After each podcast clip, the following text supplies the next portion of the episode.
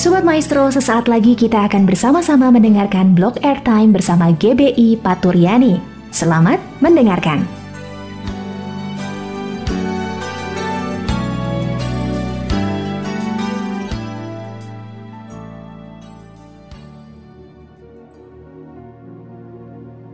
Salam Sobat Maestro yang dikasih Tuhan, salam sehat, salam berkat, dan tetap semangat. Berjumpa kembali dengan saya dari Suara Paturyani kita akan sama-sama kembali mendengarkan renungan firman Tuhan hari ini dan kali ini kita akan membahas tentang sesamamu manusia. Matius 22 ayat 39 dan hukum yang kedua yang sama dengan itu ialah kasihilah sesamamu manusia seperti dirimu sendiri. Mari kita berdoa. Tuhan Yesus, terima kasih kami mengucap syukur atas segala berkat anugerah kasih limbah rahmat yang kau berikan sampai dengan saat ini Tuhan. Sebentar kami mau mendengarkan firman-Mu, kami membahas firman-Mu, urapi firman-Mu Tuhan, hidupi firman-Mu. Urapi hamba-Mu yang akan menyampaikan dan urapi kami semua para pendengar yang akan mendengarkan firman-Mu. Terima kasih Tuhan, dalam nama Tuhan Yesus Kristus kami siap mendengarkan firman-Mu. Amin. Sobat Maestro yang dikasih Tuhan, Siapa sih yang dimaksud dengan sesamamu manusia itu?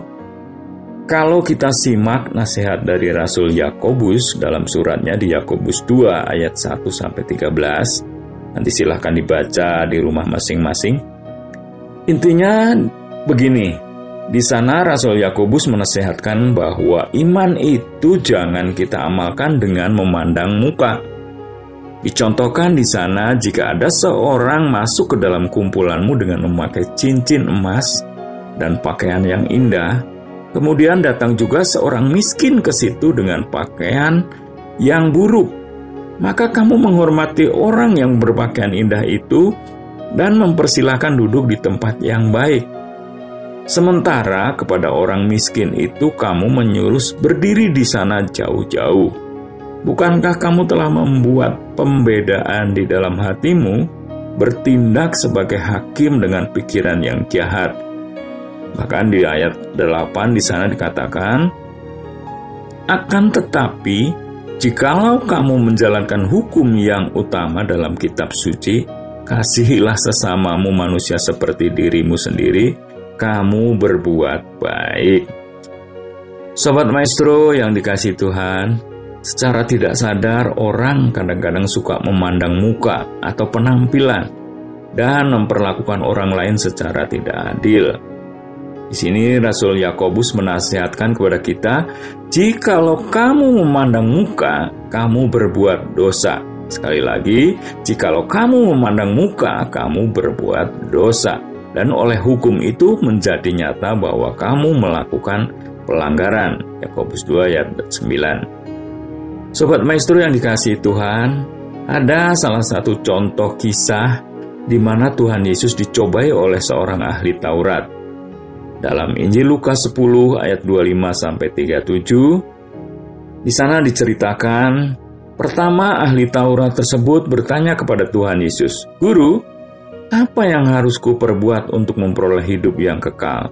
Lalu Tuhan Yesus menjawab, "Apa yang tertulis dalam hukum Taurat?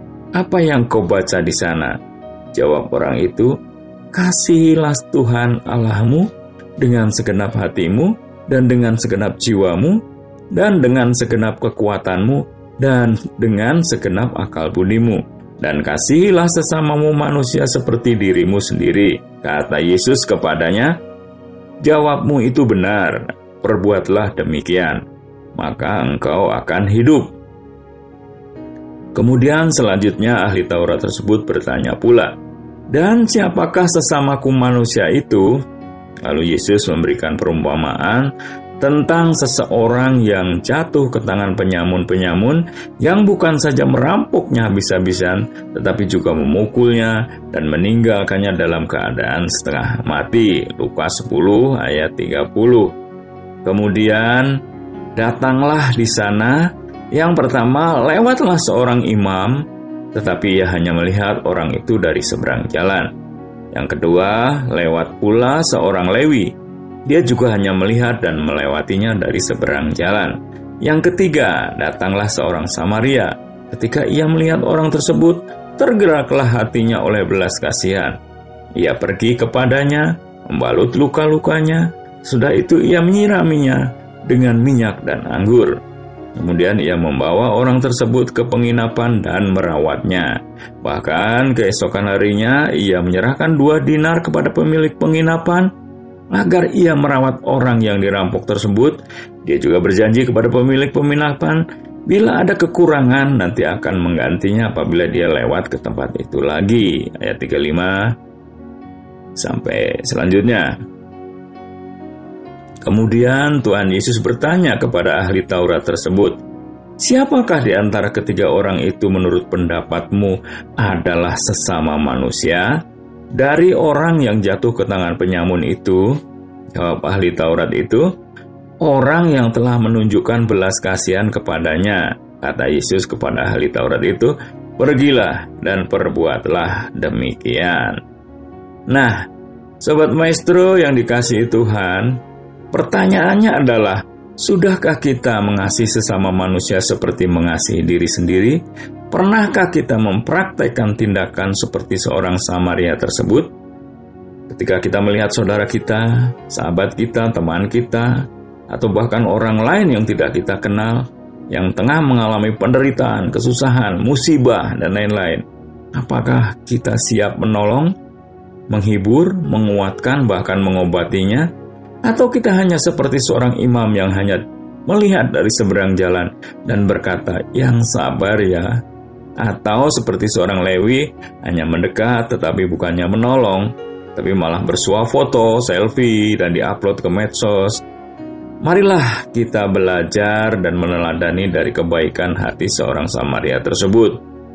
Ketika kita melihat orang lain terkena musibah, hendaklah kita tidak hanya melihat dari jauh, bahkan di foto, ya zaman sekarang sering sekali di foto dan komen kami turut mendoakan.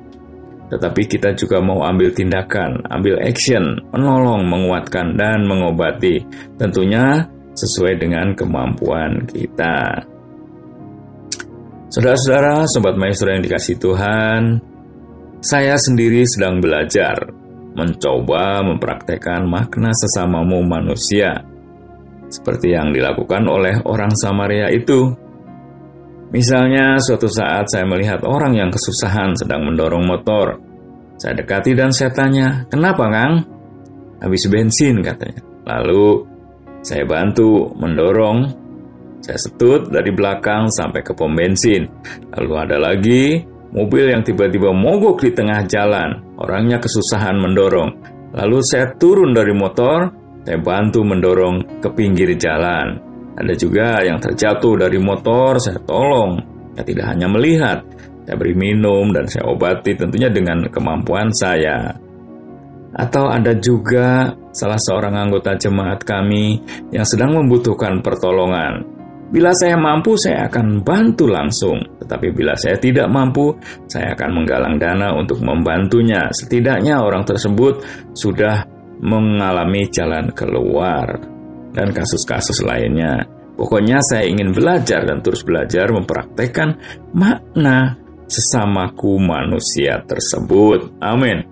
Nah, jadi kesimpulannya adalah yang dimaksud dengan sesamamu manusia itu yaitu orang yang ketika melihat saudara, teman, sahabat, atau orang lain, atau siapa pun itulah yang sedang tertimpa musibah, menderita kesusahan, tidak hanya melihat dari jauh, hanya mendoakan saja, tetapi yang dengan sigap ambil tindakan, memberi pertolongan, memberi penghiburan, menguatkan, bahkan mengobati, tentunya sesuai dengan kemampuannya. Itulah yang disebut sebagai sesamamu manusia. Amin. Demikianlah renungan dan pembahasan firman Tuhan hari ini. Saya Nikola Sugio, Tuhan Yesus memberkati. Mari kita berdoa. Tuhan Yesus terima kasih untuk renungan firman-Mu hari ini. Kami mengucap syukur masih diberi waktu, masih diberi kesempatan untuk mendengarkan firman-Mu. Urapi firman-Mu, biarlah ada tempat dalam hati kami meteraikan firman-Mu. Kau sendiri Tuhan yang akan mengurapinya. Urapi kami semua para pendengar, urapi seluruh kru Radio Maestro. Terima kasih kami mengucap syukur hari ini. Hanya dalam nama Tuhan Yesus Kristus kami berdoa dan mengucap syukur. Haleluya.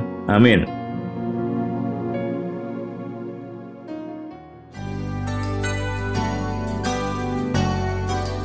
Sobat Maestro, kita baru saja mendengarkan blog airtime bersama dengan GBI Paturyani. Terima kasih atas kebersamaan Anda. Tuhan Yesus memberkati.